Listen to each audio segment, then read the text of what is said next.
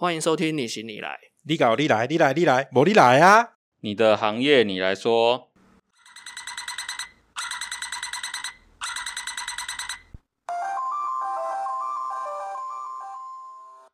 嗨，大家好，我是你行你来的执行长夏。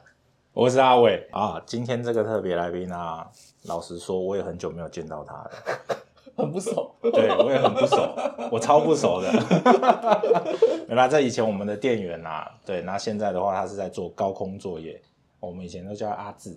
好，那就请阿志来自我介绍一下他的工作。Hello，各位听众，大家好，我叫啊阿志，我现在所做的工作叫做呃高空作业。那我们这边的话，可能大家有听过，可能就是蜘蛛人啊。通常蜘蛛人都会被人家以为是在爬墙偷东西的那种，新闻报都是这样子。可是你讲到这个，就是我我可以先讲，就是我没有证照，比如说你家可能被偷东西，那刚好有蜘蛛人作业在那边。他会被锁定那个目标，就是如果你报案的话，警察会会去看你的那个证照的人，你有可能有嫌疑，不然你高空怎么可能会有偷东西这样子？那可是那也要在同一栋大楼才行吧？如果不同栋大楼就对，当然当然，对对对对。可是其实有发生过这样就是你是在那个嫌疑犯的范围里面，对，然后应该是说我们现在负责的项目，就是我外墙有做清洁、那修缮，还有现在最忙夯的就是北市的外墙围绕检测，然后还有我有做外墙防水的部分。哦，所以那围绕检测的意思就是说，看它的外墙的砖那个那个瓷砖有没有会掉会掉这样子是吗？呃，北市有规定，就是十五年以上的时候，就是大楼其实就可以去申报说，哎，我可以做那个围绕检测，其实是有补助的。那哦真的哦对，那它这个当然是要，比如说你可能住在里面的大楼，里面会有主委或总办事，他们在处理这方面的事情。但是基本上要有大楼里面的住户来去说，不然一般大楼不会去做这样子的事情。还有就是会做这样子的事情，就是刚好瓷砖掉下来砸到了。对对对对啊这个叫黑钱哦瓷砖掉下来砸到了。对对对对，所以这部分的话，我我们有接到比较多这样子的讯息啦。就是已经砸到了，或是掉下来了，才请你们过来检查修缮这样。对，基本上是这样子。那当初阿芝是念什么科系？最后我是念醒吾技术学院那个资管科系啦。最后，最后，最后最后，本来对对对是我本来是那个治理商专企业管理科啊，因为我那个在联考的时候，我这一段有经历过联考了。那那时候我有考上大安高工啊，可是就是我有跟那个我妈说，那个治理女生比较多啦，所以我是真的跑去念治理啦。对，就是因为这么肤浅我，就是因为这种肤浅的原因是真的，这是事实。对，好，那念了治理之后有符合你的需求吗？有我跟你讲，治理的女生真的很漂亮很多。我在那边真的，我在那边还有交一个女朋友。那但是我先讲为什么会转到醒悟，是因为我刚好开刀了，然后因为腹膜炎了，我自己真的也要注重学业，对，所以那时候其实我有被二一。然后被二一了以后，就是我就想说啊，有点赶不回来，刚好开刀，那我就是转学，都转学考都降级了，那不如就换个环境。那我那时候就念那个醒吾资管科啊，但是又一听到醒吾，醒吾又有美女，然后我就是那时候志愿真的就挺很快。醒吾好像是有很多艺人啊，对，在醒吾有交女朋友，有啊，我在新屋也有交了不少个交了不少的人。对，就是对，哦，所以其实你也本身也是成绩算不错的，对我成绩算还 OK，联考还可以考上大安高工，算算真的还不算蛮对，算真的很厉害算。真的还蛮厉害的。对，第一份工作是。然后那时候我就是直接到是去应征了。哦，那你对为什么会想要去鞋店打工？那时候已经毕业了吧？我那时候已经毕业当完兵了。当完兵了，然后对对对找工读。没有，我就找正正，正职想说在百货柜，就是有个机会可以让我这样学习。你知道百货柜是不是想说百货妹多久？没想到我们请的妹都不漂亮，有没有后悔？哎，你这样 得罪了好多人。没关系，那些妹现在不会听。哎、等一下哦，哎、没有哦，我先跟你讲哦，哎、我们贵的女生是很漂亮的哦，哪一个雅红啊，哦，好，对，可以，可以，对不对？可以承认嘛，对不对？就雅红啊，然后那时候还有那个九九啊，哦，也可以。对对对对，后十期可能艾我还还记得，就是有一个叫小爱的。啊，有，对，其实我这一柜其实真的算是颜值还蛮高没办法，因为我们都是把正的放艾里达，因为艾迪达 original 那边比较需要有一些我这边我都登出哎、我这边我都不知道。所以其实那时候上班是还蛮乐趣的。所以哎、这样子要题外话讲一下，你有被阿姐吓过吗？哦，当然有啊，哦，很讨厌，吓惨哦好不好？哇真的是塞，没关系，阿吉不会听。对，真的吗？阿吉不会听，那我一定要爆他一个料。这家伙哈，我刚进去的时候哈，请某位的工读生，我超记得的，跟我讲说那个我们家仓库有鬼。我先不讲到底有没有鬼这件事情，可是他就会埋下那个伏笔。那你就会觉得，就是收店的时候就很讨厌，对，因为关店的时候是灯都打，都是关掉，然后要去 Nike 那边打卡。然后这时候你就会想说，不对啊，为什么大家就是叫我去那个那个仓库里面，鞋仓库里面，就是说，哎，忘记拿东西。我就想说奇怪，大家应该拿到那东西。他说，阿志，你帮忙拿一下。我说好，进去，就一进去就看到阿吉，啊！我真的是被他吓吓到那一次以后，我不管我们那时候在。有鬼？但是我就觉得它就是一个鬼。以以前艾迪达的仓库不是在那个篮球场后面的网子那里吗？对对对对，有两个就是，哎，有两个。那里原本一开始是就是那个呃沟通墙。然后后来因为东西太多，的时候在那边再再变是是那里吗？还是不是不是原本那边的？只是另外一边安全门，没有没有没有，原本后面那原本原本后面的。对原本后面那边超好躲人的。老实说，我们只要新人进来啊，反正如果新人进 Nike，我们就说 Nike 仓库有鬼；新人进艾迪达就说 Nike 艾迪达仓库有鬼；啊，新人进 Puma 就说 Puma 仓库有鬼，这样子。一定都会讲有鬼。哦。这就是铺梗，对，就是要铺梗。我们再讲回来，就当进球鞋店那时候有没有什么计划？不然为什么想说要直接在球鞋店做正职？去进去的时候会想说，就是那时候在球鞋店买东西，当店员应该买东西会比较便宜吧？就是做什么都有员工价。对，做什么都有员工价，这是真的。然后那时候其实也有一个小目标了。其实那时候我的店长跟我讲说，进去的时候他其实有鼓励我说，这家店是专门出店长的。是我那时候就是不太相信，但是到了做到后面两三个月以后，发现是真的。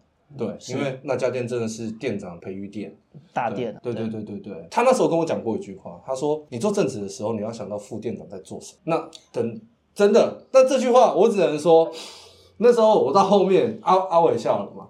那时候我到后面，我终于知道这句话是是谁跟他讲。可是我觉得这句话真的是正确的，在我的这家公司里面，是我都把它留在我的心中嘛，因为我觉得这个角度是对的，所以我也依照这样子的态度去做事情，要一层一层爽啊。对啊，嗯，一层一层上。我们那个时候的概念是这样：正职当副店用，副店当店长用，店长当工读用，工读当正职用。工读要学会正职的东西，正职学会副店的东西，副店学会店长的东西，店长回去做工读该做的事。因为店长才你事情都交代下去之后，你的心思就开始找这些他们会会漏掉的那个小细节。因为有的人会讲说啊，工读生就去负责打扫或什么，可是。工读生他的打扫，他的心态就是我是工读生，我就随便扫一扫。可是我是店长，我去看打扫环境的时候，我就特别仔细检查，这是客人会看到的，会比较全面性的看东西。对。可是如果我一直在忙我店长的事情，我就不会下来检查这些事情，那就没办法去提醒他们。所以就是这样子的囫囵转。按照换完之后，变成说你每一个副店都已经当店长，每个正职都是副店长的时候，你出去外面任何一家店都可以打趴其他人啊。所以你刚笑的原因是？因为那是我教他记的。他他某他某某个部分有做到传承，对对对对对，他确实是有做到，对对对，哦，这个我是真的还蛮认同。我阿公去世的时候，那时候那家店就我一个正职嘛，那当然就是我剩下的就是工读生，应应该说我的艾迪达柜，那就只有我一个正职，因为阿吉就是每个柜上就是派一个正职这样子，嗯，请假嘛，因为丧假，我必须要讲我的工读生能力真的超强。那那时候其实我还蛮孝顺的，我请。请大概两三天。那时候蛮孝顺，现在是不孝顺。没有没有没有，应该是说，我那时候就是想说，因为阿公有些事情没办法处理，我的职业会比较属于比较弹性一点的东西，因为我们就是做销售，那可能就是做就是柜上的管理或者是进进货。我请完假回来，那时候阿姐问我一句话说：“啊，事情处理好了吗？”说还没。阿姐说：“啊，你回来干嘛？”说：“不是啊，要回来上班啊。”阿姐跟我讲。讲一句话说啊，你不放心他们吗？我说怎么可能？他们那么强。我还记得我的工读生就是向向，他那时候跟我讲说啊，你就去办你的事情就好了，店我们来弄。我那时候正当下跟我的阿吉老大就说谢谢。我那时候就想说好，那我赶快去伊朗，落着泪走。我想说靠，我的这个 team 能不能挺我？team 里面也在我请假那段时间，真的把我的事情就处理的超好。所以我真的觉得阿伟教这个东西就是。我那时候其实有两个得力助手，一个叫雅红，一个叫向向，一个是早班，一个是晚班。就是我在请假的时候，他们都已经把我的进货啊，或者是退货这些有的没有，甚至应该说我们是在盘点，对盘点仓库的时候，他们都全部都帮我 handle 的很好。剩下的销售那些完全回来，我是不用担心的，我没有赶上一个进度。其实我们那时候就每个月目标是破百万，但是他刚刚讲的向向跟亚红两个真的是，老实说这两个是很可惜啊。我觉得如果说他们有有想要在发展的话，基本上他们那时候的攻读的能力已经可以打趴现在很多店长。在运动用品界待多久，哦然后才决定要离开？我在运动用品界好像待三年快四年，好像是，然后我就离开，因为其实那时候机缘之下，那时候其实我有跟阿基讲，因为刚好就是我接触营造业的时候，那时候其实有讲，因为刚好就是空降，爸爸的朋友有在做营造，那跟某大企业在合作，我们就直接讲远远志好好了，对，那时候其实我帮他们盖蛮多房子的，刚好这个机缘下，我就是觉得说，哎，可以去学习新的东西，我跳到那个营造反而是被骗的，因为什么？因为其实刚开始你不可能做业务，你有个你你不懂建筑法规，你什么都不知道，你一开始进去你就只能做主任，那就是从最菜开始做，因为那时候就是学外墙的知识嘛，所以我其实那时候就刚好是打底。诶、应该说你毕业之后，本来都没有对你的未来跟你的职场有任何的想法跟规划。其实应该是讲说，在 当然会有期待，我自己想当店长啦。在里面的时候，也知道说店长具备一个这样子的能力。我我知道我有销售的能力，对于在管理内部人士的时候，我不太适合去做这件事情。之前我当然会想说我会当个医生，不可能啦，因为我就好色嘛，所以那个是小时候的梦想。对，那是小时候梦想嘛，没有啦。当医生也没有也没有错啊，因为有很多护士、啊。对，对啊，其实有想过自己的能力是什么。呃，我刚好就是换重新一个环境，就像你讲，刚好是运气机缘来的。我还记得我上班的前三天在营造，我是不敢睡的。我妈妈打电话给我叔叔说：“哎、我儿子到底是在里面怎么了？为什么都不敢睡觉？”叔叔就直接讲说：“哦，当然啦、我我有跟他讲说他以后的目标是什么，所以我希望他可以怎么样去学习。”那那时候我当然就开始去学习一些建筑的东西。其实也不是说我没有什么计划，只是想说那时候知道自己在对于店长这个东西的时候，第一可能要排队，第二我知道我的能力还轮不到我，对，应该还要再培养，就换到这个营造的行业了。对，那你在营造多久的时间，让你觉得会哎、好像比较上手了？真正来讲，我在营造一年半以后，我就干到老板身边的助理。那时候我就会 handle 所有事情。那我帮公司专门在做处理买卖土地，因为那时候其实他们有在做那个都根的案子，必须要懂一些相关的法规。法规，所以你这个也也算是蛮会读书的。对，那那时候我当然是读了有相关蛮多土木系的书，那其实不好念，包括画图这个东西啊，我只会画一点点，因为那时候他们说要怎么画，怎么怎么去对，然后去量尺寸，我跟你讲，我一点都不知道。但是老板有提点我说，你不要全部会，你可能要看得懂人家在画什么，你只要知道它的距离，或者是我们今天要做什么东西。嗯这个就好了。他希望我可以去做一个有全面管理。那那时候其实我有想过，说我刚好在上次缺乏这一块，那刚好有个机会跳板。比如我刚刚讲一年半，我真的就学到这样子，就开始有在做管理这件事情的。所以你在营建是跳大行哎、对营建做到做多久之后，然后出来做高空作业？我做了六年，其实身体有坏掉，因为、哦喝酒喝酒真的是喝酒。我跟老板创最高纪录是我们早上十一点到餐厅，我们喝到凌晨四点，早上七点又继续开会。这样子下来，其实身体会承受不了。那其实那都是为了 social。都是为了 social，然后还有就是为了要想尽办法去赚钱。酒桌上面谈生意，很多人觉得你喝会喝酒，他就好。盖房子的时候会有必须，你可能会找呃我们所谓的业主，业主可能就是地主，那你要去跟他讲说，我们今天要来帮你盖房子，我们怎样子的。利益是什么东西？嗯那这部分如果有时候瞧不拢的时候，就说啊，来来来，拎起不会，拎起杯会，会这样子。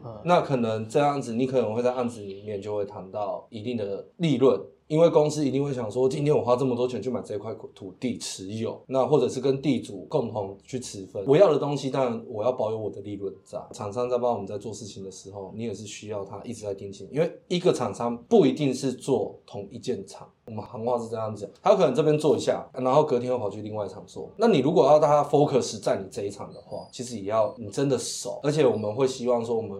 做到久了以后，会看到说，哎，这个老板的功力是多少？其实，在盖房子的时候，我们就会想说，哪一家其实是 OK 的等于。是养窗口的意思啦。嗯嗯对嗯嗯嗯，而且那个时候喝，通常只要这种喝酒之外，还会有还会有色啊。哦，对啊。就是酒点的意思。对，对因为我因为就是我我叔公以前我就听我们长辈讲说，以前能做主的是叔公嘛。然后我说，那人家很多建设公司或是一些厂商想要来盖房子或什么之类，就会找叔公去喝，然后带叔公去点点嘛，那就是让叔公开心，愿意啊，让赶你做这样子啊，条件谈下来这样。听人家讲是说我叔公那时候很很很狠啊，就是他都不要不要不要不要不要，但他就一直享受你们带他去这样子。哦哦，然后有的人是觉得说还不够吗？不够，那我就再加强，再多一点什么，这段他就让他一直享受这些东西的。对，结果到最后我叔公走了，我们那台地也都没有卖给那些建设公司。手工厉害，对，叔公厉害，该享受的都享受到都。有酒都喝了，你们都完了。营造跟现在的高空作业是不同公司，不同公司，像你说的营造也是你的叔叔，也是亲戚，呃，不是我的亲戚，是我爸爸的朋友。哦，朋是朋友对。爸爸那现在的高空作业的是呃，现在的高空作业是堂哥，就是那时候喝酒生病，我就没有做营造，造就跑去做日商的业务了。对哦，，我在做，很奇怪哦。我在做这个东西，因为他们是在做那个地下管线的维修还有维护。那其实那时候你就懂一些些，所以其实就机缘之下，因为日商其实你要懂日文，我不会，但是我有我知道那个技术。面试我的那个主管，我知道他们公司在做什么，所以他愿意。反正日文可以。学嘛，可是你这个技术的东西是你马上来，你马上可以教我，对对对大不了就是中对对对文帮你做翻译这样对子。对对对对对对，台湾的饭店或者是台湾的客户给我，那比较于国外来的话，是我另外一位同事再去做接洽。哦，所以我就是，其实，在公司的定位，他们对我还不错的，就是说，哎，我就负责台湾业务。那日本这边的话，就是给另外一个同事，他也还蛮厉害的。所以你营造之后再去做地下管线的部分，管线那边你是自己去找面试的。对我自己去找面试的。那那时候为什么会想说找到这个，然后想说去做地下管线？第一，它是日商，人家有讲说外商公司比较好，是真的还比较有配车，他配车给我，因为其实我要全台湾跑，会有福利，我们会有分季奖金，还有半年奖金，当然就是还有一年的奖金。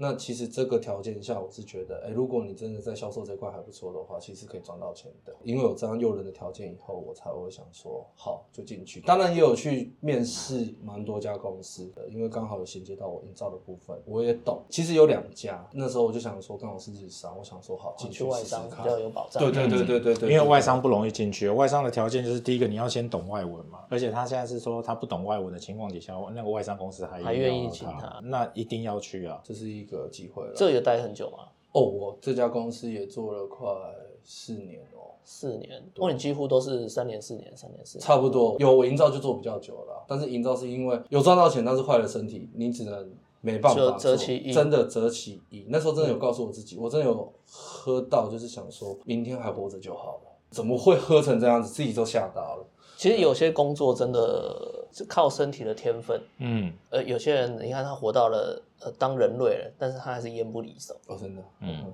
对啊，我爸老家那边在恒春，嗯那很多老年人他们就是自己都是每天都是拿着烟，然后拿着槟榔，然后槟榔是自己拿一个塑胶袋，要被家给你搞。他可他们也是活到九十几岁、八十几岁。我觉得这有些都是天分啊，就是他自己本身身体的天分是比较不错的，可以让他这样子去操。可能有一些行业，像你说做营造，很多人，但他们也如果照你的这个模式来讲，大部分的人也是都是这样操，赚到了很多的钱啊，可是身体撑不住了，也是大有人在。但是还是有很多人撑到可能上市上柜去了。对对对，是真的。对啊，那他们可能本身的体质在上面就是有一点点天赋异禀，嗯对，嗯所以所以他可能可以诶比别人多撑个一年两年。啊上去了之后，然后开始做调养，让下面的人去炒。当然，面对如果真的身体出了状况，你真的只能二选一啊！你要得活久一点，让我的生命得以延续，所以我必须得放弃让我生病的源头。其实你离开也没有不好嘛。每一个工作待待几年，它其实没有，我觉得其实没有一个定论在。基本上大概都是三年以上，就会觉得你这一个人的做事情是是稳定的。有再讲一个，就是你换一个行业的话，你要先苦三年，换一间公司要苦三个月。同样做同一件事情，只是换不同公司的话，前三个月会比较辛苦，因为你要适应对方文化。然后如果你是换一个行业的话，你要花三年时间去学习，才可以才会在那个业界里面做的还算上手这样子。那所以就是用这样子方法去看，所以他都三年三年，基本上就是学好了就跑了。哎，这句话好像也是真的。对对对对对，真的吗？所以，所以你在日商这边待了三四年，你离开的原因是离开的原因，第一啦，身体有个大问题了。那有也有问日商也要喝吗？呃，日商要小喝一下，只是说这次身体检查跟我讲说我要休息。那我曾经真的有休息半年，医生告诉我，可是日商也是没日没夜的在做我是全台湾在跑，啊，可能因为工程，如果你是做管线，它的修缮的时间，或是它要处理这个工程的时间，可能也不是正常的时候，对，要在它必须要在但是巅峰期他不用去，因为他是。业务，他是业务，他只要去把工程接进来就好，然后哦你只接进来而对，已就接进来就对好。我我是接进来，不用到现场，我要我还要到现场，因为其实我有跟我的医生评估，开车真的有差。我那时候真的跑到最远，就跑到台东去，台东的某家饭店。我是业务，但是我要去实际去勘察、拍图，回来跟工程师说，我们可能要修上什么样子的位置。你一定要懂嘛，因为你不懂的话，刚开你始也没办法跟工程师完完全没办法所以你要略懂略懂。一定一定要懂，不可能略懂。我们曾经有发生，我们新来的业务，他不懂，他直接说这个管线要把它剪掉，再重新接。结果他图没看好，你知道那条线是瓦斯线。哦，对，那你一弄了以后，一用下去不就有味道了吗？对因为那时候其实没有疫情，所以其实大家都没有戴口罩。他一剪味道不对，味道不对，完蛋，赶快打电话给那个瓦斯公司的人，赶快过来。其实你做业务一定要懂。刚进去，我主管就跟我讲说，这个是会出人命的哦，这个行业是会出人命的，因为你可能在修上管线的时候，大家那时候可能会不注意，你可能点个火，那真的点到瓦斯线，这就嘣一声了。嗯对你你真的除了 运动用品店不会出人命之外，你后面的工作都是都会出人命都是会出人，都是高危险的，都是高危险性的。这样子的薪资大概他你是怎么跳？我的薪资哦，嗯，体育用品店大家应该就是三两万三两三万三万没有没有没有没有没有没有，我跟你讲，我没有我没有两万多，我在车我还蛮幸运，我都三万多四万这样子哦，运气还不错。我在营造业最高，我一个月可以领到底薪加奖金好了。我有领到三十万一个月，在营造业分红就不要讲了，在日商我又回到我又做可能做快四万的工作，又哭了来，可是也慢慢升升，那时候到日商好像到了快六万块，我那时候因为身体的关系就没有做了，直到现在终于有这个机会可以当一家公司的所有的，我都讲自己是小股东嘛，做业务也当个小师傅这样子。如果照你这样子三年四年的一个工作期啊，你都可以升的薪水都升的算很好，都是因为是业务，业务类工作，那就是你的努力一定会出现结果，而且像那种拿身拿身体去换的，怎么可能顶不好？做业务，然后没有把自己的身体压进去的话，基本上也不会太好啊。真的、所以都都是什么东西都是得把身体压进去 哎。业务类工作是这样。如果今天假设有一个 case，先不管单大单小，我在屏东，啊，你明天有没有空下来一趟？我们谈啊，我想要做，你会不会下去？下去啊，下去对啊，那你那你今天明天你要开一整颗到屏东，大概六个小时，然后八个小时，然后再从屏东再回来就十六个小时，没有十六个小时再开车。没有。如果你在在营造那边是大概有那种月领三十万的那种薪资的话，嗯其实你买一台特斯拉就解决了开车的问题。那时候没有特斯拉，而且特斯拉你也要扶着，你还是不能睡。你没有睡，但是你可以放空了。呃没有，其实这个时候你知道，现在有一种做法是什么？你在台湾，因为台湾其实已经是一日生活圈了。嗯，比如说你说好，明天十点到，那我就今天早上七点我就先坐高铁，先到高雄。嗯高雄租一台车，我开下去两个小时，来回四个小时，我再坐高铁回来就好了。对，那就事情就结束。但是这样的花费够不够支撑这个业务赚进来奖金够不够支撑他这样做？那如果公司支持，哦，这种交通费公司出，那当然就没差啊、对，所以如果你们是自己开车，自得要靠自己开车的话，是不是真的就是一台特斯拉就解决了？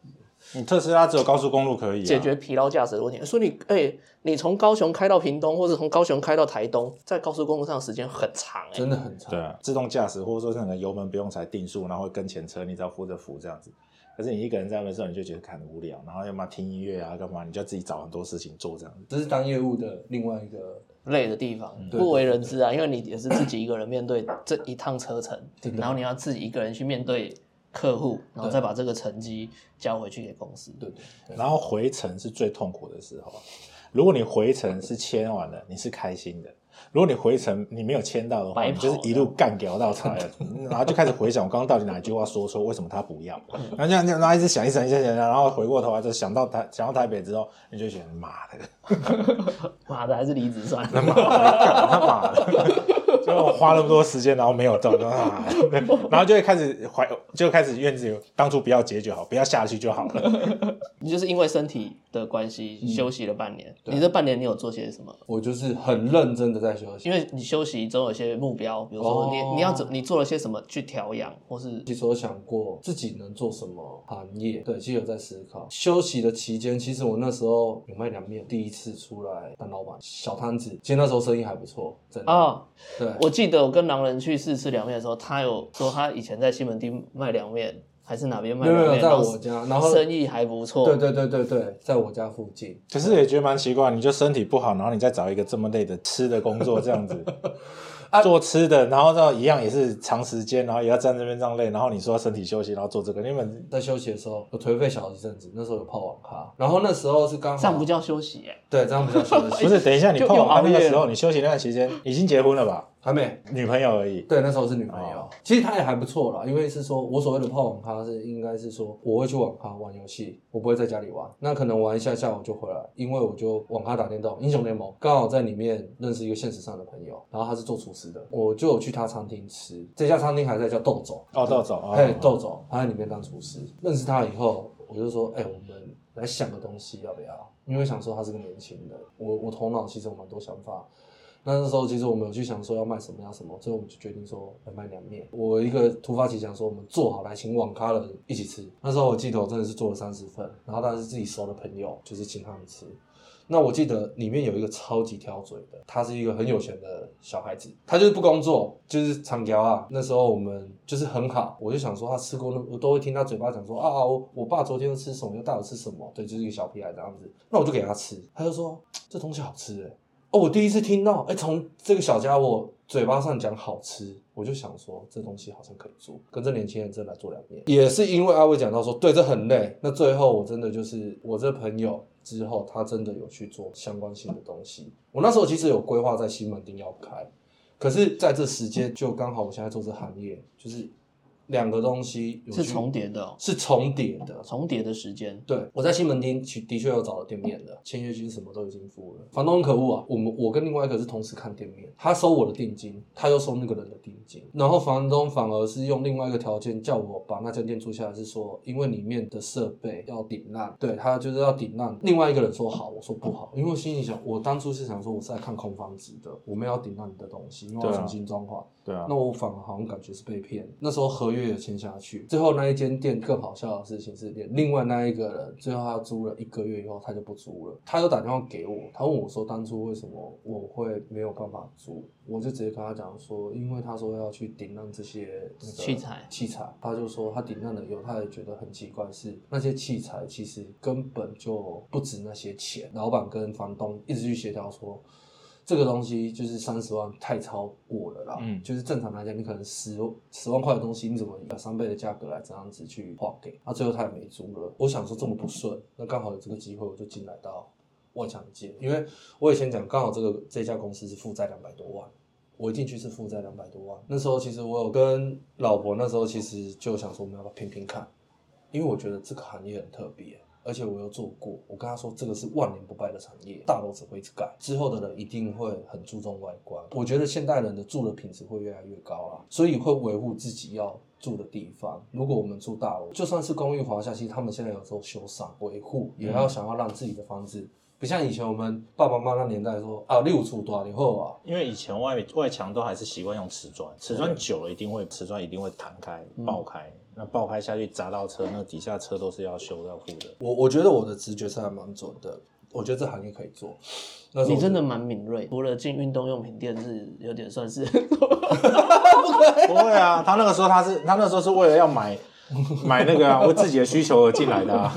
也算是有奠定一点基础。对对对对，对对对对，对，因为你离开运动用品界之后的，你的直觉都很敏锐，只是只是都很伤身体，但是你有赚到，只是赔了身体这样子。对对，我现在这个行业是还好，我空闲的时间真的多很多。我基本上接回来的厂交给老婆的哥哥，他们也是大师傅，但是偶尔人手不够，我要去帮忙。我是靠嘴巴，因为我是在公司挂业务嘛。我是觉得我比较幸幸运，我不用因为时时间而被绑。我们做这份工作是因为我们早八晚五，所以我们五点下班，偶尔要做夜间，其他的工作稳定，呃，时间稳定很多，时间稳定。超多的。对，因为工程都是稳定的。其实他之前的不稳定是因为他还要再去 social 的时间对，不然其实那个你所有的工地现场啊、暗场，通通都是早上八点到晚上五点，那个工人比你还准时啊。对啊，你只要说，哎、你可以帮我看一下，哎、奇怪，我们工人刚刚还看到，怎么现在下一秒全部不见了？洗干搞。对啊，然后送送送就马上就走了。对他们真的是时间性的，五点就是要下班，但你现在的业务性质是不用像之前一样 social 的吗？完全不用的。加入一些商会，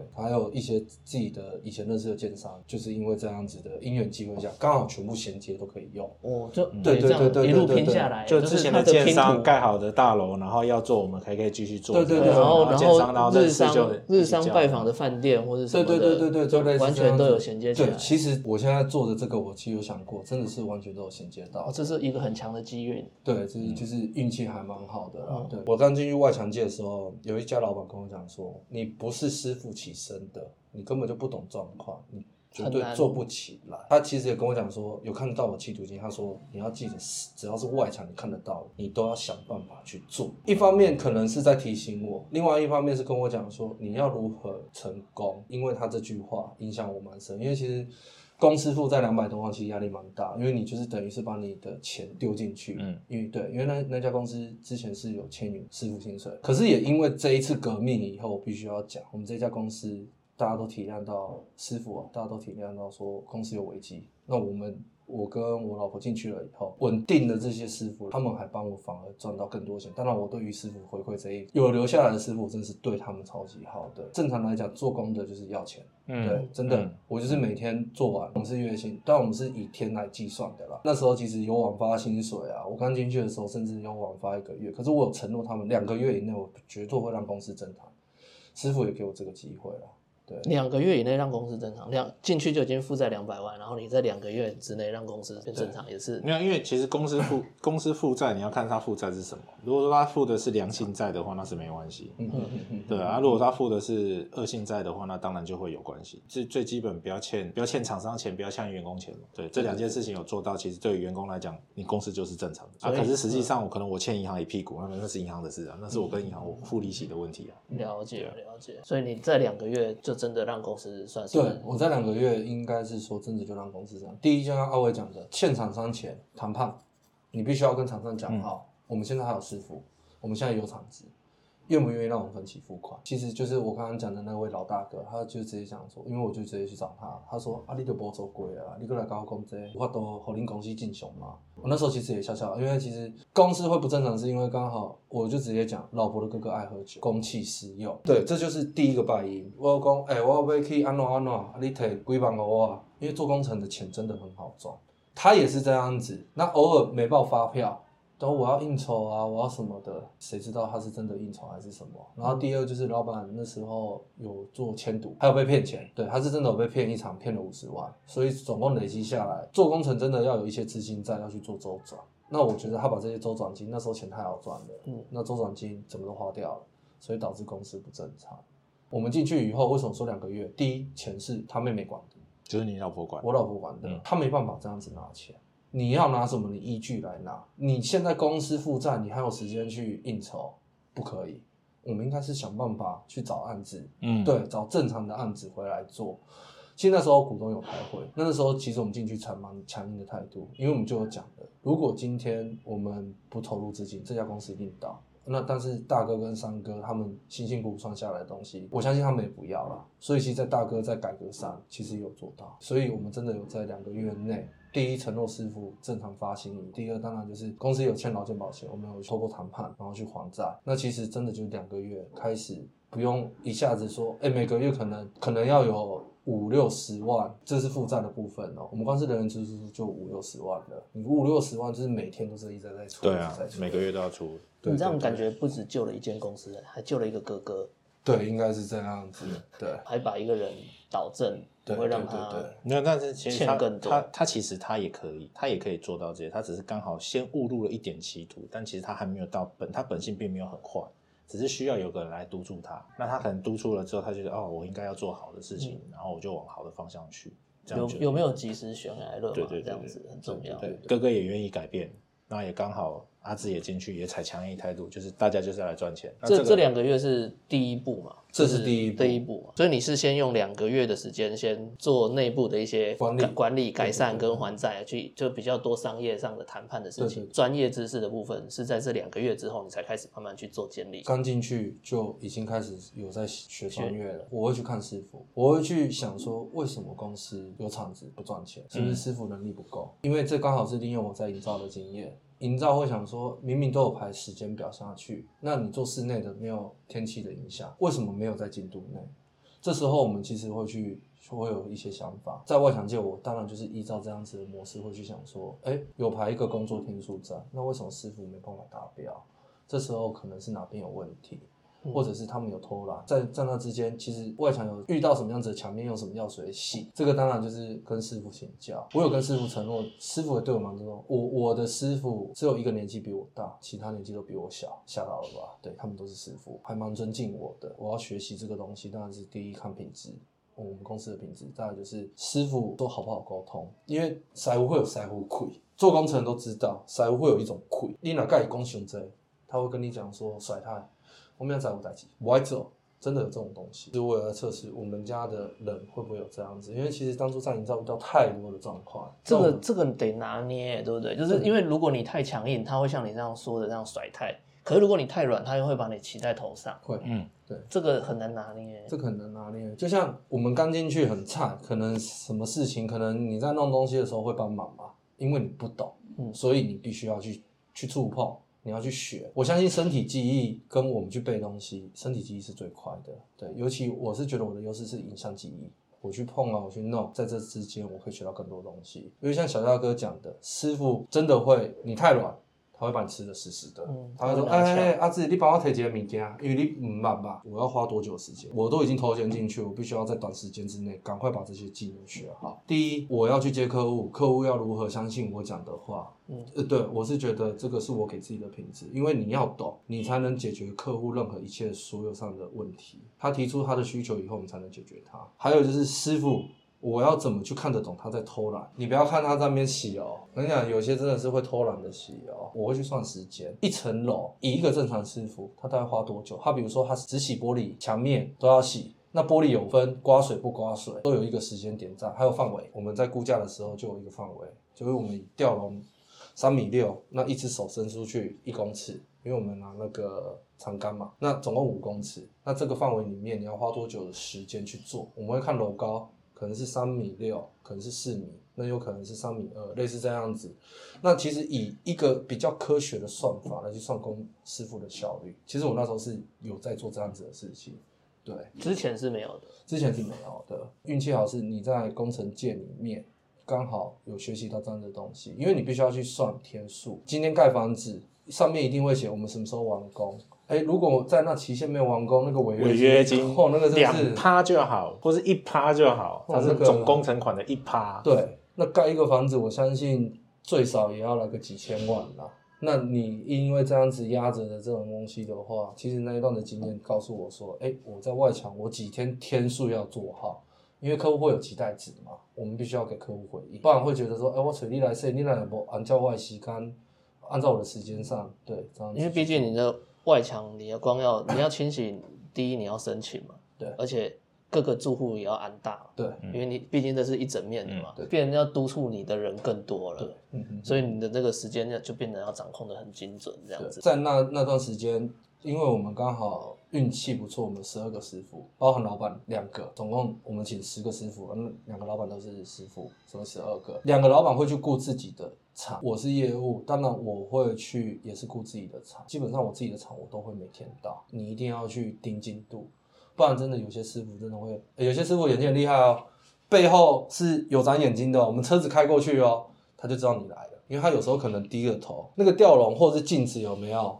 可能反射，对他就会知道你来巡的，就知道。像有些师傅我真的没去看，他真的会给你拖时间，他们是领一天的钱，就像阿伟讲的，五点下班我就走了。他一天一样照领。对，嗯，真的蛮多都是这样的，这也是他们糊口的方式，就是就是就有点类似像以前我们每天留下来加班那种概念，有有能混一天算一天。就十点半收完，然后如果十点半不打卡，因为十点半打卡一个小时没有，所以我们要打十一点的，就坐在那边聊天聊到十一点，然后再走对。以师傅来讲的话，师傅他们因为他们是劳力工作，所以你说你要他拖时间加班，老实讲，他们也会没体力。你看，你其实你有你有去工地的话，你就很明显看到，八点的时候师傅会陆陆续续进来进场，然后到十二点的时候就会吃饭。然后吃完饭之后就躺在旁边睡觉，然后睡到一点半起来，然后再继续再去一路做到五点或五点半这样子。那五点半这个东西收一收就回家，因为他们的体力已经用完了。真的在工地做的时候，你你是重复的一个东西，然后一直在那边，比如说拉线、穿管线，你就一直拉、一直穿、一直穿。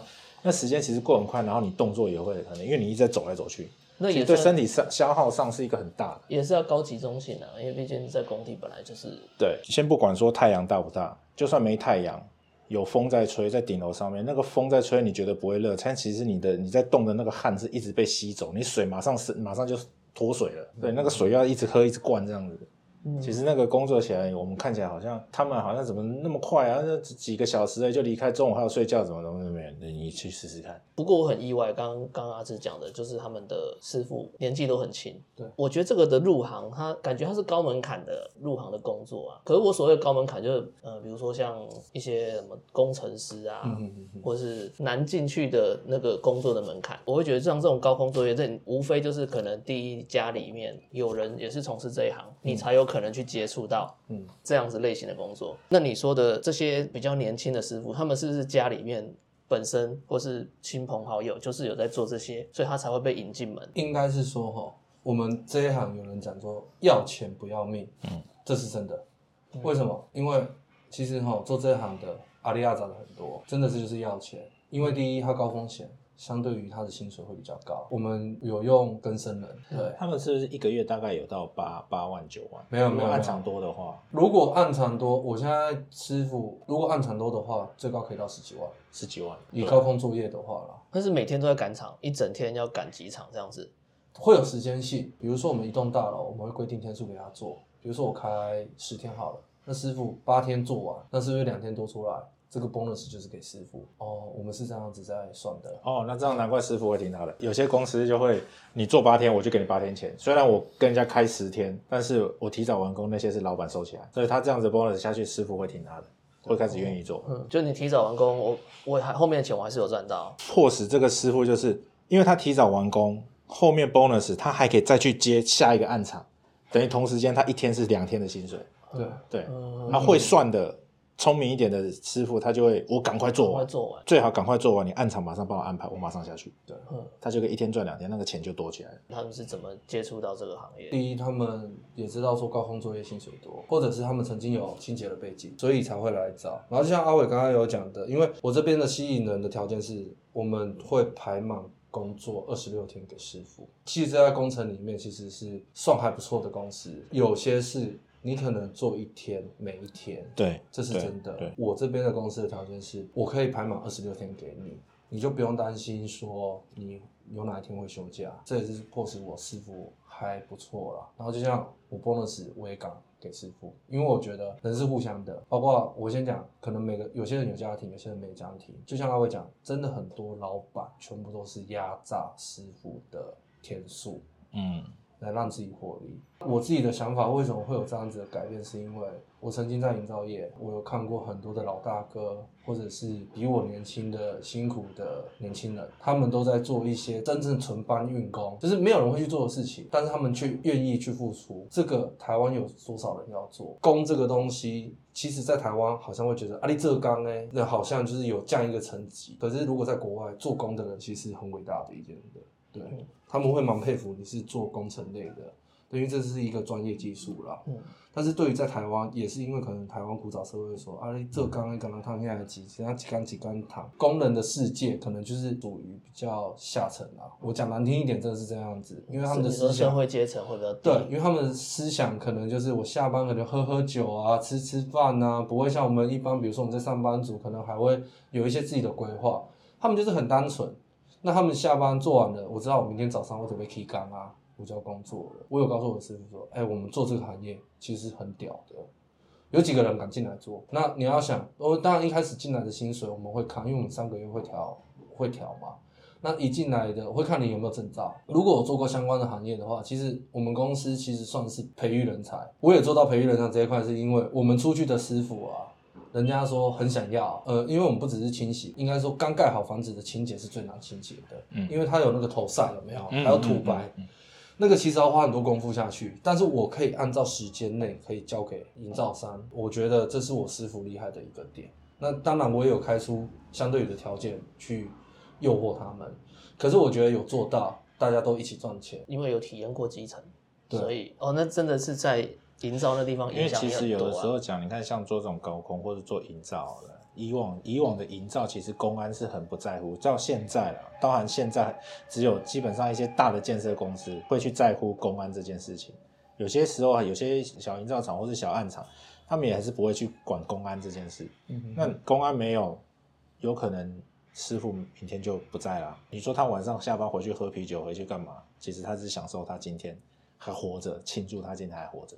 嗯，然后明天还在不在不知道，因为有可能就真的发生了，明天就不在。对啊，所以其实我们佩服他们这个工作。我也觉得我好像不是很怕高。我有一天进世贸展场要贴图，我去踩那个三米的楼梯，嗯，我前面没有东西扶，哦，我就只这样踩那个。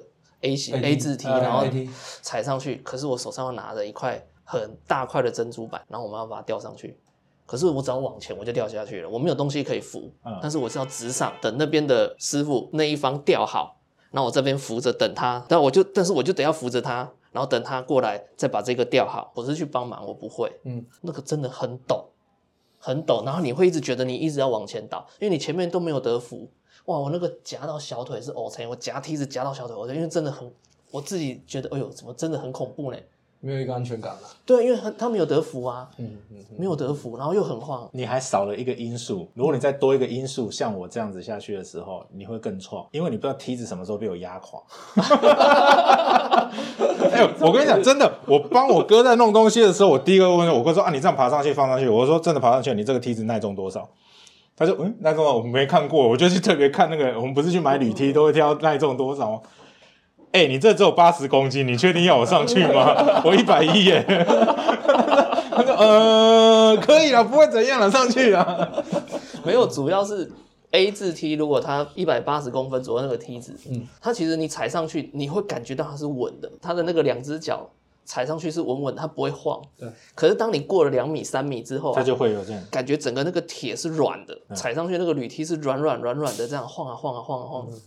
哇，这腿真的超软，就是都会一直觉得想要尿尿那样。哦。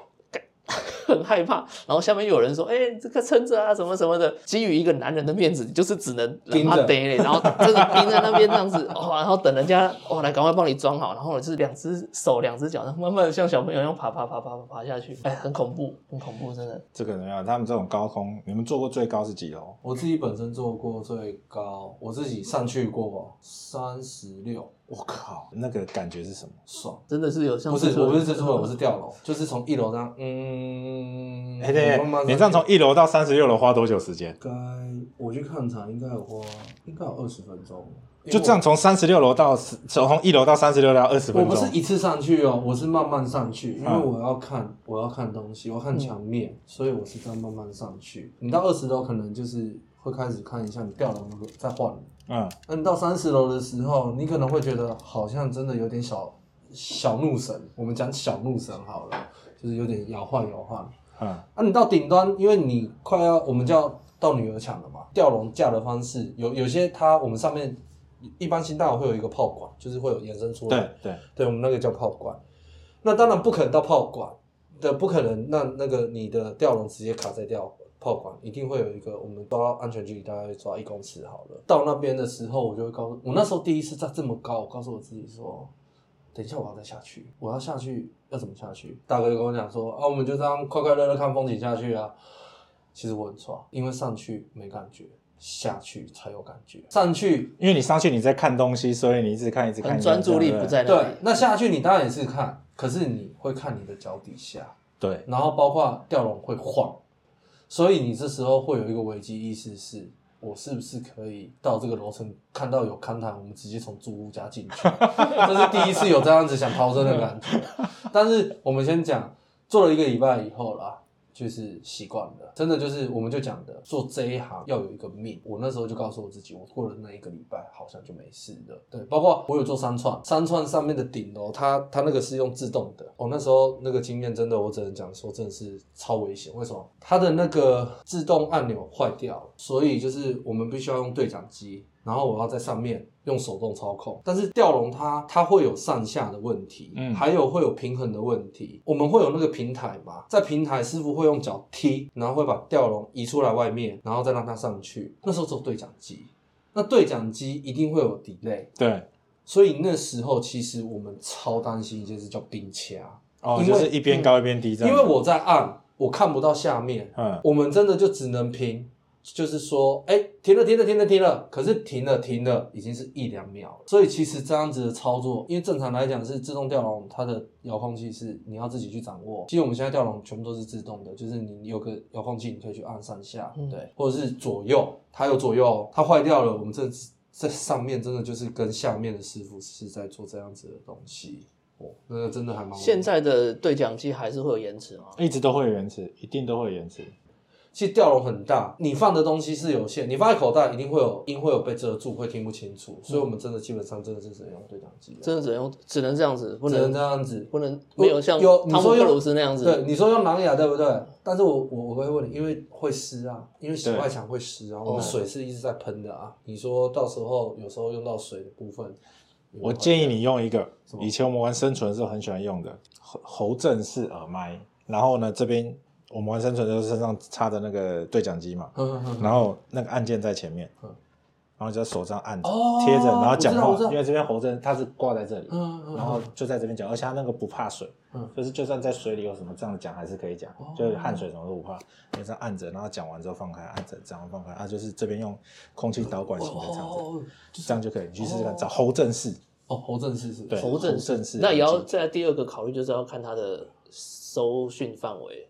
因为无线电就没差了，无线电风通讯方法就很强了，因为它是接在无线电，就让他们背着嘛，每个人身上都背着。啊，有的是有的是背在这里，有的背带是背在这边的，啊，有的是背在后面。但是我觉得背前面，因为后面我有天线卡到什么不好，背前面这样子。嗯然后喉正是就这样按着，因为这样我就算手套湿的，我就拿那个刷杆这样起耶，用顶一下顶着，哎、上，哦，嗯，对，军事的很好用。哎、对，因为其实会用到对讲机是比较特殊，但是基本上电话真的就是直接就是传达的啦，所以就是电话。可是有时候真的会因为坏在环境，电话收不到，嗯，你还是只能用对讲机啦。嗯，对。那你说我我的最高楼层是三十六，如果说以公司啊的经验的话，一零一垂降，哇塞，我的老我的大哥就是一零一垂降高手，一零一纯垂降的。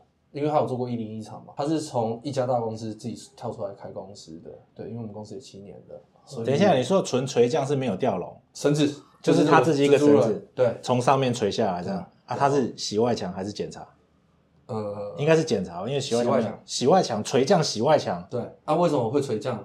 是因为那时候一零一吊笼坏掉，那你只能就是垂降下来。所以吊笼是用每一个大楼自己会设会留会会准备哦，不是你们公司准备过去。没有，有些没有吊笼，一零一像一零一有，对，所以就用他们，他们的楼层是一到四十楼，就是一个四十到六十几还是七十几会有一个，好像七十几到八十几有一个，反正他们就是有很多这样子的东西，因为我真的没有去看过，我大哥要带我去，但是我跟他讲不要了。因为三十六我就觉得有点压力，那刚开始一零一那个真的哇塞 我的公司总共有四个人做过一零一，哇塞，所以我觉得在技术上，在我是觉得我们经验真的还蛮多，因为我们是做过了，这真的很可怕。为什么？因为一零一，你我们仔细去看它的造型，它不是平面的哦，它是它是凹进去的，它是凹进去的哦，所以它到后面的时候，它会变成距离墙面越接越来越远越来越远越来越，远。所以其实是没有安全感的。所以他告诉我什么叫做第一次活着真好，这是我大哥跟我讲的啦。因为真的没几个人干过他这样子的事情。他他们是不是有需要去学攀岩？我们叫做吊绳作业执照。那那个是需要考试的。就是绳结就是绳结，就是你要自己去绑。那我必须要讲，在高空作业里面，可能大家都会觉得吊笼是最安全的，错了。其实我们绳结是最安全的。对，其实自己蜘蛛人的作业永远是最安全。为什么？第一，绳子是自己的，嗯，绑也是自己绑的，所以什么事情都是自己做确认。会有出事的，一定就是某一个环节出事，某一个环节，或是倚老卖老啊，嗯你绑我绑绑就好啊，老兵心态，真的会有这样子，因为你机器的东西，你保养吊笼，我们是送去给人家保养，那你不知道它是真的、嗯真的有没有保养。我的大哥曾经有发生过一字马，吊笼一字马就是变直的。变质的，还是在我想一下，那个是日商酒店，在那个南京西路那个叫什么？那个四个字，大仓九和，对，他当初啊，对，就是也是当师傅的时候，大仓九和一致嘛。然后我不知道新闻还找不找到，他说那时候真的一致嘛，他也是告诉自己活着真好，就是他有这个命格，死不了了。对你刚刚说安全三条绳嘛，笼子下来三条绳，两条是左右两边，然后中，然后另外一条是安全绳。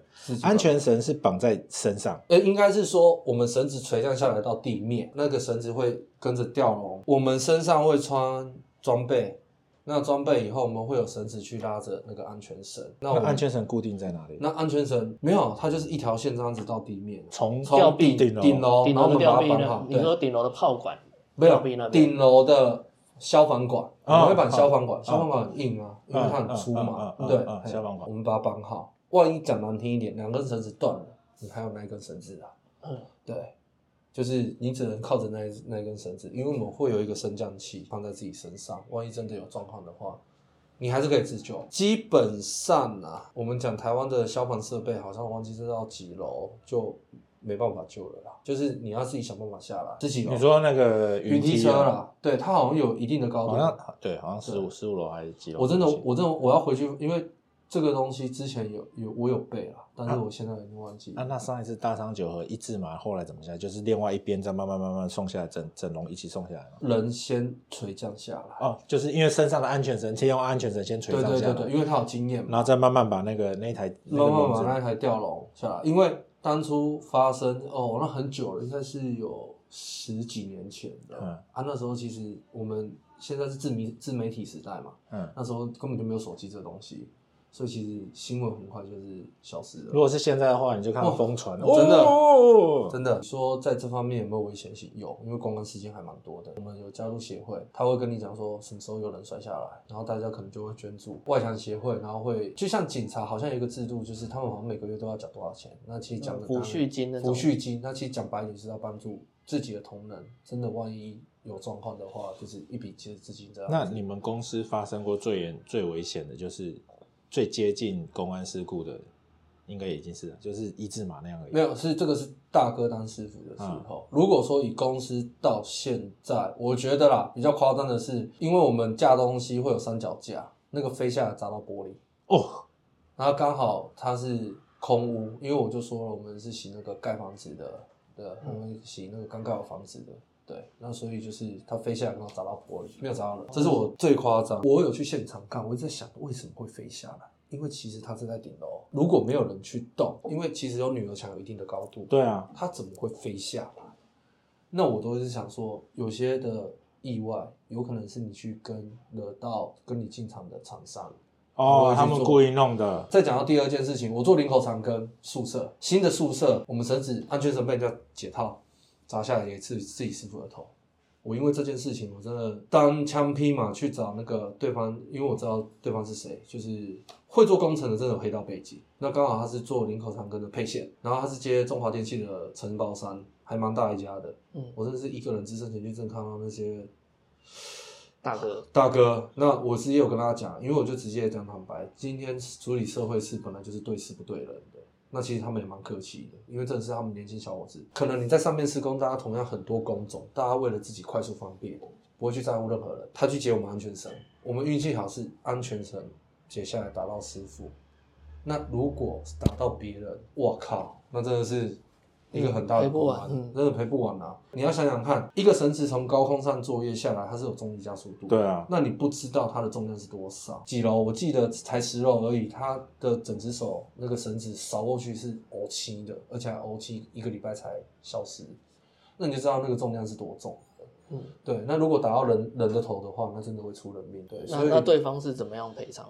对方当然就是赔偿，然后还有包包给我们师傅。我本来那时候已经要报警，其实那时候师傅当下也很笨，也没讲。那个是刚好我刚接触我现在这个工作，刚开始的第二个月，你刚进去嘛，那你你前面你在营造业你有处理过一些事情，因为其实正常来讲我们是要报警的，可是你要想，一报警你是所有的工种全部停工，会对有劳安事件。对对，那你劳安事件，然后要全部检查合格才可以再继续做。我们这样一报警，你会挡到多少人的财路？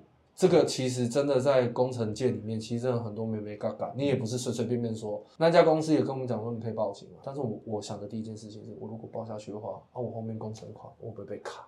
因为我导致所有的工程真的要停工，最少也要两三个礼拜了，因为他会逐步检查嘛，劳安会一直来啊。嗯，所以我最后也直接跟对方讲说，我如果报警，你也是损失。我就直接谈说，不如我们要怎么把这件事情，他有找律师嘛，他是一家还蛮大的公司，那我就直接跟他律师讲一讲以后，哦，就是好，我们就这样就算了，因为我们都有想过一个劳安事件，如果在盖房子的时候真的是。很可怕了，因为你会损失多少的金额，这是我在营造业有碰过惨赔，让老板真的欲哭无泪的一个案子，所以我只能说，我们每次都要祈祷在工地里面不要有事情，更何况我讲难听一点，死人那真的就是一个大事情的，受伤都还好。我们常看电视上，比如说在鹰架上有人从鹰架上摔摔下来，可大家都会很纳闷，为什么很多师傅他的安全绳都不绑，嗯，他就是这样子，什么装备都没穿，就在鹰架上走来走去。那真的有时候你累的时候，一个不小心人就下去。我我在公司制度是我会拍照，你没有穿好装备，你上去洗，我就罚你钱，不然就停工。那停工是我可以停你工啊，我都是停一个礼拜，不要说我这么硬，因为我觉得这是人生安危啦。你有家庭，我要怎么陪你的家庭？因为我常告诉自己说，一个人你赔多少够？其实根本就算你有一亿也赔不够啦。我讲一个难题，你一亿也换不回一个人的生命啦。嗯所以其实我蛮注重这件事情的，应该是这样。到目前为止都辛苦风险，但有有趣的嘛？哦，有趣，我先讲，有有有有有，有 没有那种洗到一半之后看到里面在换衣服这样子？哦特殊风景那种？换衣服那个都很正常。真假的？啊，因为你在高楼啊，有时候你过去的时候，住户根本就不会只能讲，住户会去看公告吗？大楼清洗几号到几号洗到你那边，你会去注意吗？不会，他只知道今天大楼来清洗。那然后有看到他们就啊，然后就拉起来了。就是上厕所啊，或者是你可能我在这一栋洗，我看对面，然后这个女生厕所是真的看得到的。这个我们不能偷窥嘛，我们只能就是看到就赶快转过去啊。赶快就继续洗之类的对。啊，你说我们有做过师傅做过好笑的事情，就是金价冻没掉啊啊，半流半流啊，你水是不是在冲？啊，你在高楼，你听得懂吗？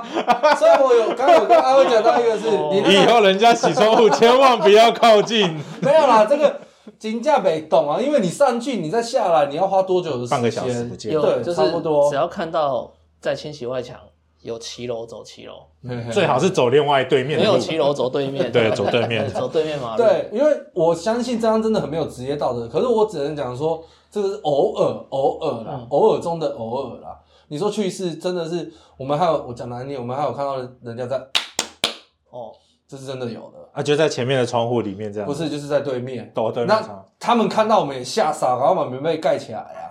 对啊，那其实你说这种这类的东西，其实看得到有趣的事情呢啊。啊我所以那因为都不是你本动的，不是本动你在清洗的这本个动的也有，哦，本动的也会有本动有吓到，有做过某艺人家，但是他没有看公告。嗯，结果我们一坐到他那边，他刚好带两个女生回来，我真的不能讲，这这是我我会保有客户隐私。结果看到了以后，那两个女生是裸上空的，那我们其实也吓到了，然后他赶快把窗帘赶快关掉。我们那时候心里 always 想说，我靠，玩这么大，可是艺人玩这么大很正常。这很正常的、对啦。那我们会想说，朋友他在台面上其实，哎、好像真的不错，那怎么会是这样子？哦对、啊嗯，人家私底下想法啊。对，可是我台面上只是经纪公司营造出来的形象。对啊，对对对对对对对啊对，包括我去看场，我还拿望远镜。哦，这这也是一个趣事，因为我们去看场，有时候你不知道墙面的干净或不干净。嗯那你不要说我们偷窥，因为我们我们要赚钱，有时候我们估错价是我们自己要赔。对对对对对。对，所以我会拿望远镜去看，有时候就是会看到，哎、真的有时候是不该看的，因为你望远镜你要去调，我们要去调墙面嘛，不是说我偷窥，我是真的有时候我要看墙面的状态啊，因为我们这样才能告诉客户说我们能洗到百分之几，不可能全新的、啊。所以这就是这个故事警惕我们，不管在家怎么样，窗帘一定要拉起来。真的，只要你的只要你的窗户是，除非你家里是没事，你就要在那边坐在那边喝酒，然后看星看风景，不然窗帘请都拉起来可。是因为这个都是高楼大厦，对，这是高楼大厦他本身他们就是有钱人，白天会在家里的我好想知道那个艺人是谁如。果像我们，如果像我们这种住公寓，然后白天都在上班，其实根本遇不到这件事情。对对也是，然后基本上也没什么对外窗，没有啊，你办公室如果如果是公司这种高楼的办公室的话呃，，公高楼办公室也不是我们这种小职员会有，那个是老板们要小心一点，桌子下面，哦桌子下面啊，房间里面啊，对对对，那种你要藏什么东西的，那个我们其实基本上也遇不到。还有做过一个更可怕，我只能说可怕的趣事。我们那时候做更可怕的林趣事森北，真的是在洗的时候，刚好看到不该看，怎么也不该看 biang，对，真的在变哦。不是真的在 biang，就是放很多。然后那时候我们就赶快洗，他要打开窗户说六块的下不？啊，上面无啊，无无无，玻璃看不进去。然后讲直接讲哦，莫有白讲哦，那今仔家出代志吼，你爱打哦，我们被恐吓。我只能讲说吼，真的有时候你说不是我们想看，是因为你们家有玻璃，要么就是全台湾都不要有玻璃。下去的时候，我们的高度一定是看得到很多东西。对在这行业里面的趋势，我是觉得还蛮多的。那你像这样，你们如果要进这个行业的话，是不是都一定要去考证照，还是不考证照也可以？一定要去考证照。一定要考证照。对，因为基本上你做高空作业，不管是哪个政府都有回报单位，不管是做哪个大楼，你都要检验你的合格人员，你有这样子的执照才能去做这件事情。那证照好考吗？吊笼作业很好考，吊板作业不好考。我们就是所谓的吊板就是吊蜘蛛蜘蛛人，那个那个真的不好考。我们有师傅被打枪的啊、你要有一些细心的程度啦。因为吊笼你只是做吊笼上的操作，上下左右，那还有了解机器的一些它的理构造理论，故障的时候怎么排除。对，就是只有这样这么简单的东西。吊笼很简单，讲白一点就是你上完课交了钱去操作，OK 了，在现场上做久了你就会了。但是吊板这个东西的时候，我有去看过，他们是从三楼这样垂降下来。但是你要想，你一个人没有那个绳子这样做垂降的时候，你要自己去想，我要打结，我要怎么去弄，它会有随机应变哦。他可能说，你上面人员如果有受伤的时候，你要怎么去救他？这个是在考试里面等下，上面人员，你是说垂降的那个人受伤的话，其他的人要怎么去救他？你是考试者，你要怎么去救这个人？你要怎么去？所以我就等于说，我是在现场，他的同事，然后垂降的那个人受伤啊，我是他的同事，我要去救他，对我要怎么救他？我靠，这怎么救啊？这个垂降下去救吗？啊，就是你你在绑在用他的安全绳的时候，你你要去想你要去怎么打结，然后你要怎么把这个人移过来，要怎么去靠到我的身上。因为我没有去考，我不知道，我有去现场看，但是我只能说师傅真的报那个一定的重量啊，它有分上升器跟下降器。上升器的时候，因为我们东西是固定住的，它那时候如果它在这种昏迷或受伤的时候，应该是讲云梯车救不到的时候，要用这个这这方面来救。有考过的师傅都知道说我要怎么去救。我会绑两条绳子，然后另外一个上升会先去把它挂好，它的安全绳也把它绑好，抱的方式，因为我。腾空的嘛，我剩手的力量，我先把它抱好，一只手大家去转换，但是那个动作你必须要很细心、熟练。这个考试之前我是听师傅讲的，他们有去做这样子的执行啊。对，还有可能换绳子，他们有去换那个移位，就是比如说两条绳子，你现在就换另外一个，你要去怎么去做？所以很多随机应变，去考试是考这个，因为垂降其实是一个蛮危险的工作了。对，嗯，我这样听完，我觉得你们的你们公司有制服吗？我们公司有制服。他制服是一般 polo 衫那种，对对对对对，我觉得你可以换一下，可以帮我们换那种战队的衣服，有没有？因为我觉得这种就是他们看到这种感觉是来的时候身上扮的那个那个安全绳有没有？嗯那种绳索这样，然后扛出来就应该像那种消防员这样绑，然后很帅的走进来这样。装因为我们双腿特工队那样，那全身我要上去，我要考证照，然后考完证照之后，我要考怎么救人的证照。我靠，那不就是消防队那种这种超级英雄的那种概念吗感？觉上是是不是？制服要制服要帅，对，制服帅一点，然后没有啦，全套的帅一点。。我有想过改革制服，可是哎，阿拉萨啊，我跟你讲，如果你要改革制服的话，朝军装这个方向去想，好像是可以，是不会拉撒。不会拉撒。不会拉撒因为我刚刚听你在讲，对不对我刚刚听你讲说那种这样就在想的时候，我就想说，那那个特种部队队伍可以过去吗？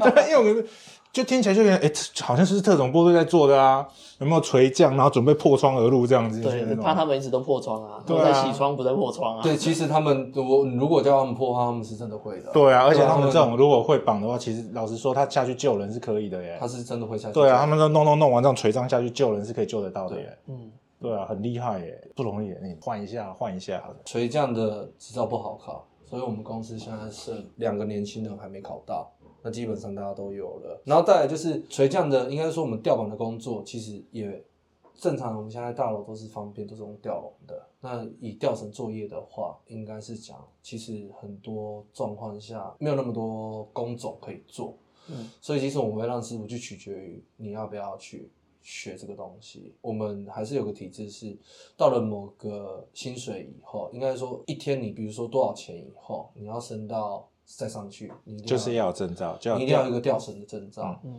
对，因为这是最基本的东西啦。对，因为也是告诉自己师傅说你有一个专精。我的大哥他之前可能很害怕别人去学，因为想说同业竞争强。其实我们这一行其实同业还蛮多的，只是说哦，这行不是小圈子哦。这行其实，在清洁界里面，其实你说全台湾有多少个公司？我们以北部来讲的话，我算过，至少有两百家公司，不大跟小。那我觉得两百家就算很多了，对，真的算多，因为其实这已经算是一个特殊行业。当初他大哥很害怕别人出去跟他竞争，可是我都有跟师傅讲说。你就尽管学，你相信以后我也需要你。如果你有这个能力，我为什么会强调这个？是因为厂子也没那么好接，因为同业竞争多了，基本上一个大楼固定找你洗了以后，他也不会再换。因为你有一定的品质在，那我其他的外墙维修它的外墙，我们做了一定的程度了以后，我对于大楼的它的外墙结构的了解已经很深了，那他也不可能再随随便便再找另外一个人来说，哎、你来帮我做修。你一切，都要全部重来啊！对。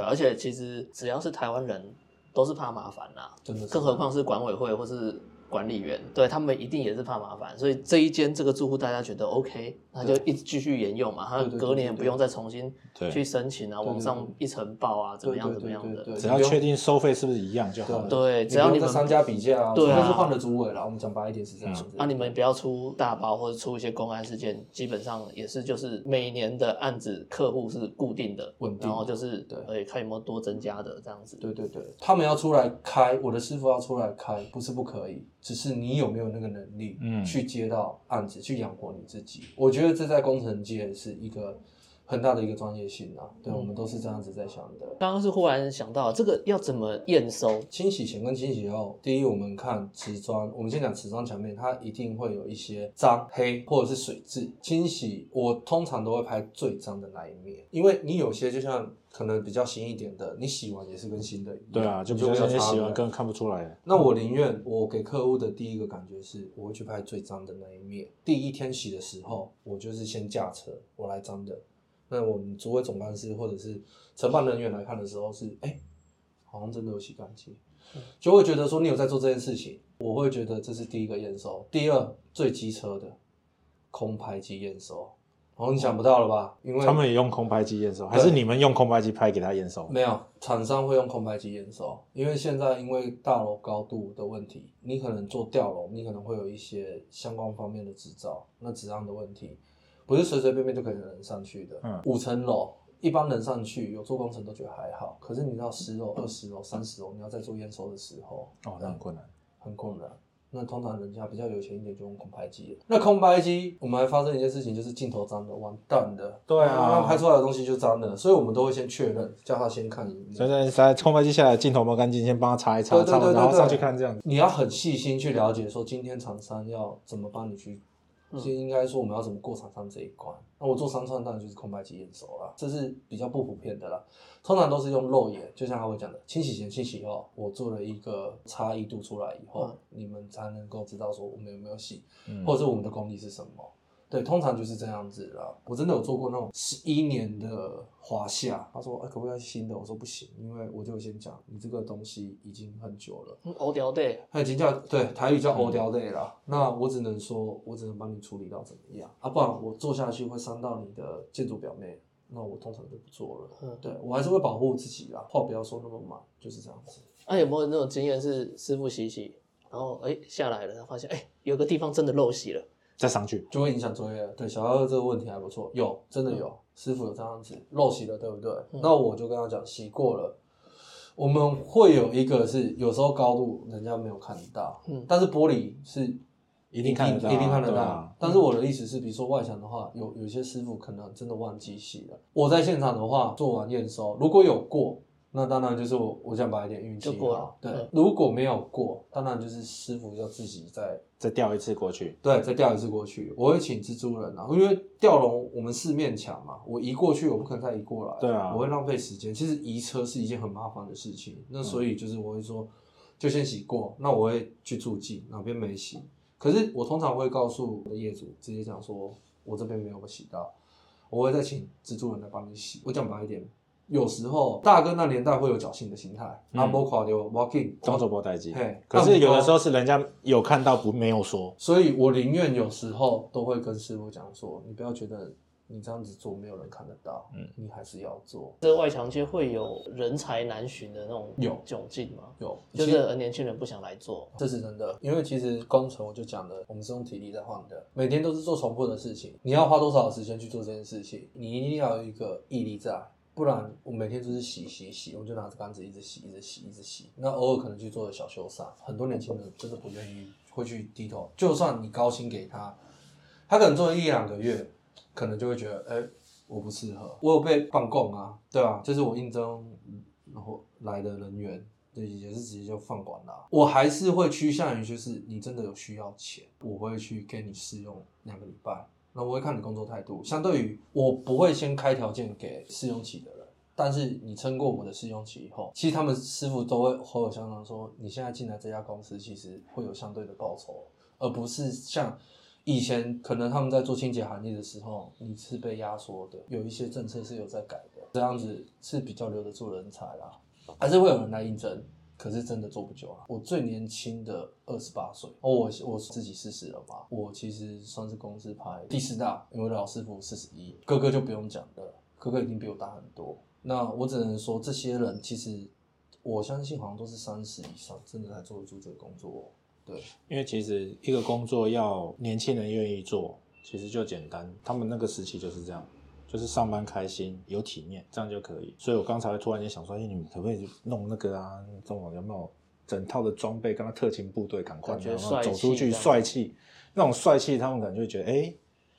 因为公司老板已经给钱给很高了，我们的外形出去，人家看就说哇，这是什么专业对专业度是够。有时候注视程度说，哦，哇，这是怎样？怎么这这么专业？这样子，这些东西都有。像比如说像我们保险业好了，保险业就会说，呃，你出去的时候就要西装，对不对？这样看起来才像金融人士。那有一些像什么富邦啊，他们还会在胸前挂他们的那个登录证，嗯哦，这样有归属感什么的。然后这些东西全部弄起来之后，他们觉得，哎，我出去有一个样子，不是那种人家讲的就是拉保险的。对，那这种东西其实给他们之后，我相信应该会有蛮多年轻人会愿意试试看。这是一种企业形象，对，而且其实时间就是固定嘛，结束了之后，他想要再去晚上再去 pub 什么，他也有，而且他的收入也够支撑他过做这样子的装逼生活。对啊，那早白天做的工作又是穿的帅帅的，我觉得这个不一样真的就是一个做劳动阶级的人给世人自己的一个形象。其实讲讲讲真的，我们很多时候，因为其实人还是外貌协会啦，观感问题，只要观感问题有改变的时候，你其实都不会觉得他做那工作不好，嗯甚至他也会觉得做这个工作是很好玩的一件事情。专业度的提升跟维护，对没错。那种这种感觉，应该是对。对。对，我一直我一直很想要看他们家什么时候换制服，你是要又又要采购一件，我很想看换制服，哎、你刚才你刚刚讲这个，我真的有想到说，刚才我帮他们去订那种，连身装那种的，而且你不用买到 Dickies 那么贵的牌子。其实像现在台湾国军的那个，哦我知道。国军陆军，我知道哎，不是陆军，空军哦，空军他们的连身衣的那工作工作，服装啊，对，那你只要看那个天气适不适合，然后会不会太闷太热，对。甚至还有一个，你说让他们憋不住，现在有很多那种随身尿桶那种。吗，哦，我懂你的意思然后送个两只让他们带上去啊，然后就真的想要就上面用一下，还不用，基本上用保特瓶的啦，我现在都有跟他们讲的。啦。对吧？没有保特瓶太没有 feel 了。就是他还是要装逼有没有那种专业度？这样放两只在那边说，哎，你们这个是我跟你讲装我们尿用的。你你我们家的吊笼比你们家的吊床还舒服。对，哇塞，你这样讲好像还是哈，你上去哎回去真的可以思考一下。你上去哦呢，我跟你讲，午休都睡袋在上面，哎呀，然后还那个手冲咖啡机在旁边，这样有没有？这太夸张了。你 对公司未来有什么展望？我现在的体系包含会计十六个嘛，我希望是可以到三十人公司啊。三十个是师傅、呃师傅要十五个，没有纯师傅我就要纯师傅三十个。因为我现在知道现在外墙界最大的，他养了五十个师傅，外墙师傅，你就知道工作量多多。嗯，他是每个月的哦，你要想他都是给天的哦，他一天一个人多少薪水？我知道他的薪资应该一个月至少应该有三百万。哎、那其实如果换个角度想，像你这种，如果提前做完，用工钱就是提前做完的话，后面的那几天工钱一样算 bonus 给那一场的师傅的话，应该会有很多师傅愿意来你这种。会，这个东西其实也是潜规则，但是很多老板说得到做不到。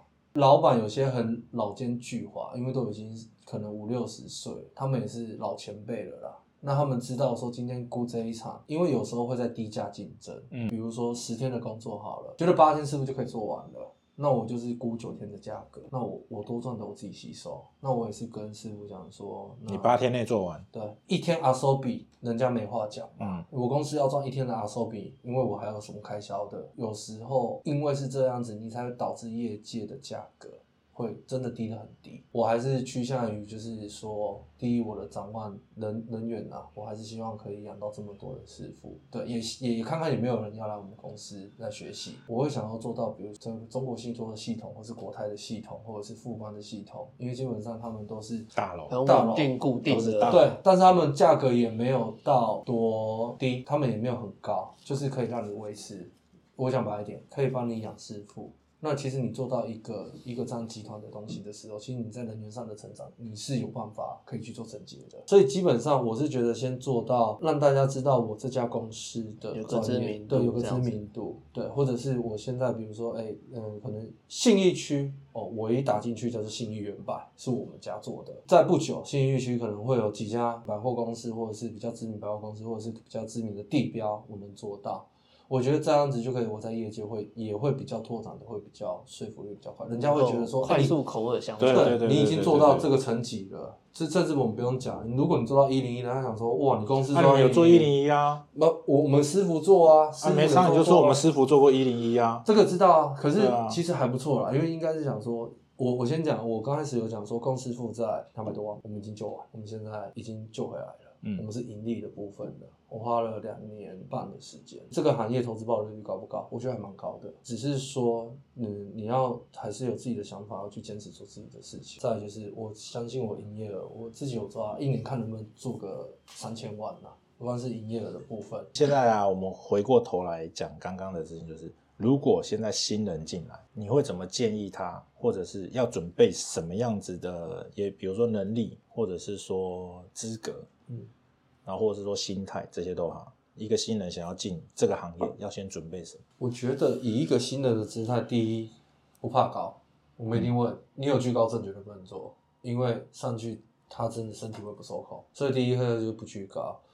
第二，我我会要求就是刚进来你当监工没有关系，可是我会要你在一个月以内考到相关的执照，因为保护自己。你要当新人嘛，新人什么都不会，白纸。你有这样子的专业知识了以后，我们再来学习怎么去做清洁外墙、修缮外墙、技术性的东西。我觉得这个是我给新人的一个目标啦。这样子循序渐进了以后，一个人员的良好的训练，或者是他相对于他对这份工作的热忱，我觉得这样子他应该就会比较有感受到，他也会比较待得住。我进来这家公司，原来这个老板他是有这样子的规划来去帮我做。很多人都说做工没有没有一天，但是我有告诉我师傅说，你们当了大师傅了，老师傅了，不要觉得说你们就只有这样子而已。我希我希望可以请你们出去开，你们可以尝试，我们可以一起合作，我们不要怕别人去赚钱。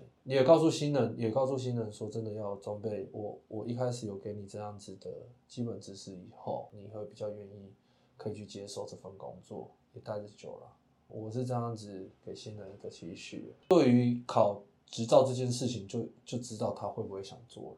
因为基本上我，哎、我公司还不做，你考执照是不是要上课？嗯没有钱，我公司补贴一千块。那那张执照的话，我有跟师傅讲过，是要他们出钱。那你比较没钱的话，没关系，我公司帮你先垫。因为你走了，那张执照是跟着你，嗯不是放在我公司的，所以基本上我觉得这个我合情合理，你来出是 OK 的嘛。但是你没有上班，我就是补贴你一千块。我们没有多，但是基本上可以让你一天一千块，应该是可以维持的啊。那我觉得在相对优渥的条件下，很多公司是不会去做的。这样子给新人去想，他们会觉得公司有制度，或他们更愿意。因为很多公司可能门槛，它就是我今天真人，就是你一定要有这些证照，呃，没有的就不好意思。对嗯，那也包括说我们找人不好找，可是相对于在找新人是白纸的时候，当然你有证照直接来，那我们当然就可以谈薪水。嗯，可是我就讲以一张新人白纸的话，那我就是这样子，我会比较趋向于是用这样子的方式来去去找，对给新人的一个期许值这样子。老实说，我还真的不知道怎么总结，因为今天聊太多了。聊太多了，嗯对啊，总结就是总结就是我期待看到你们的制服换新。可以，我到时候真的是对，我到时候 po 一个 po 一下，非常讨人厌的这好门面个这个这个主持人，这太讨人厌了，一天到晚叫人家换制服，这是搞什么？好，我想一下，我觉得从体育用品店开始好了，我我会觉得说，哎、你的工作这个整个职业好像被铺排好了一个很算顺遂吗？就好像一个很不错的排程。哦哦，我我会我会认为说，哎、你因为你在运动用品工作，然后你遇到的店长嗯跟同事们，其实就是一个 team 的合作的关系。因为这个 team 的合作关系，你们会会去做背靠背的站，帮别人顶，或是去挺别人，或是说呃自己的分内的事情多做一点，让别人可以诶轻松一点，或是你自己可以多学了一点，之后你可以去支援你的队友，这可能奠定了你之后工作的基础。然后在离开之后，你到了营造公司工作，在那边，我觉得你很厉害，我觉得你很厉害，因为那个是不同世界的语言，我们不会懂。相信那里面有很多比工作的 know how 更难的做人的道理在里面，因为那对毕竟是得面对人，而且那些人很多都是来头不小的人，对对对，也不见得是得罪得起的人。对对，应该是这样子。我觉得这个地方让你让自己快速成长，去不管面对工地的事情也好，去面对人、面对老板，嗯嗯嗯都因为那时候眼界就高了，因为是跟在老板旁边做。对他他整个大成长啊，而且重点你也不会很排斥这些事情、这些工作，你反而你反而就是一直一直在学，一直在吸收，对，然后去做，因为身体不好，然后离开了这个工作，然后到下一个工作做做地下管线，然后一直到现在，哎，感觉都是有一条线的，一直到你现在当了算是主理人，他你还是用原本的最一开始的运动用品的方式，希望你的队员们、你的伙伴们可以互相支援，然后他让他们是一步一步帮他们安排好一个阶段一个阶段的任务，嗯你需要先成怎么样，然后考到执照之后你可以怎么样，然后甚至他们当上师傅之后，你甚至希望说，哦，我们可以是伙伴的关系，嗯你已经帮员工想好了，呃，员工也会觉得说，哦，我的未来有在老板的蓝图里面，那感觉上比说，哎，你好好干了、我一定不会亏待你，那个来的好很多。哦，我懂你的意思。哼哦，那我觉得那个会好很多，就是今天是有把你的未来放在我的计划里面，不管这个有没有做到，不管你是不是好小，随便说说，嗯可是就以一个员工来讲的话，我会被激励到。如果是我的话，我会被激励到，我会觉得说，嗯，这样子我可能好好干，或许我有对这间公司，或是我会有真的出头天的那一天，而不是我就是就在这边一直干师傅。我可能会有一天真的自己当个老板，然后跟我老板合作，或是我们真的是一个平起平坐伙伴的关系。这个是我觉得可能在你一开始出社会得到的这些知识啊，让你诶、好像根深蒂固之后，然后因为你后来做了在营造的这边做了业务啊，这些这些人脉的拓展，然后导致说，哎，让你现在的工作上面有一些不一样的想法，或是跟同行不一样的看法，让你做出自己的价值来。这这个是我今天从你身上看到的。哦的东西嗯我们今天就谢谢阿志来聊天。OK，好谢谢其实更了解这个行业嗯，的一些，虽然都很心酸，打一下打一下公司行号，以后需要外窗清洗、外墙清洗跟蜘蛛人的话，对对对，我现在任职于就是丙力工程有限公司，然后我们公司怎么写怎么写？并完蛋了，我们复联结啦，我们复我联结，们复联结好不好？你给我你给我粉砖，或是给我，你不是说有一个专业？哎，那我们就可以检视一下有没有更新。哦，好，我我跟你讲，现在没有，现在还是没有。对，没有阿慧只阿慧只会检视你什么时候那个制服对制服什么时候好好好好好，我跟你讲然后这，不贴心说，哎我也要一件。制服我一直想更新，但我跟你讲，上面有个大哥在，大哥还说碎碎念，他那个赶快的不好走，啊那无为不为，可是我还是有些想法啦。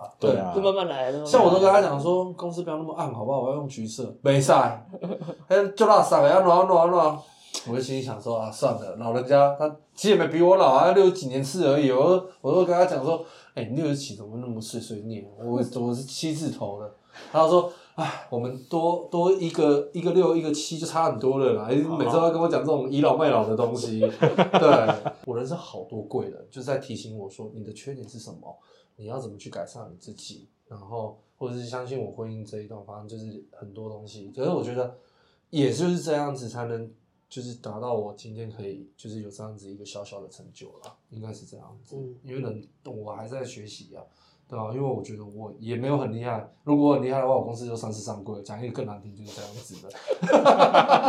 期待期待公司上市上柜怎么可能啊？我要洗个清洁上市上柜，那真的是我吓死。那新闻跑走马灯可能会嚯，我跟你讲，这个老总，哇塞，是是啊，是我们当不了富二代，我自己做富一代，对吧？对啊，是是没有啦，我应该是这样子。很很感谢你们，真的谢谢谢谢。哎，好好加油，OK，好，好好好好，谢谢谢谢谢。好，拜拜拜拜。